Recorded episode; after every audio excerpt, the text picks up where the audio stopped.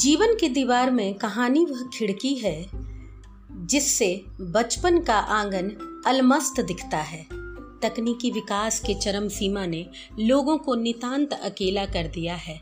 संयुक्त परिवारों के खुले आँगन और कहानी सुनाती दादी नानी की गोद की जगह टीवी और मोबाइल के एकांत ने ले ली है। माता पिता काम पर जाएँ या कहानी सुनाएँ, काम तो काम, फिर उससे उपजा तनाव आज के अभिभावक के जीवन का अभिन्न अंग है। कारण कुछ भी हो, नुकसान तो बचपन का ही हुआ है ना? एक ऐसी पीढ़ी निर्माण के दौर में है, जिसके नैतिक और जीवन मूल्य बहुत ही खतरे में हैं। इसी एक सोच ने सुनो कहानी को जन्म दिया है।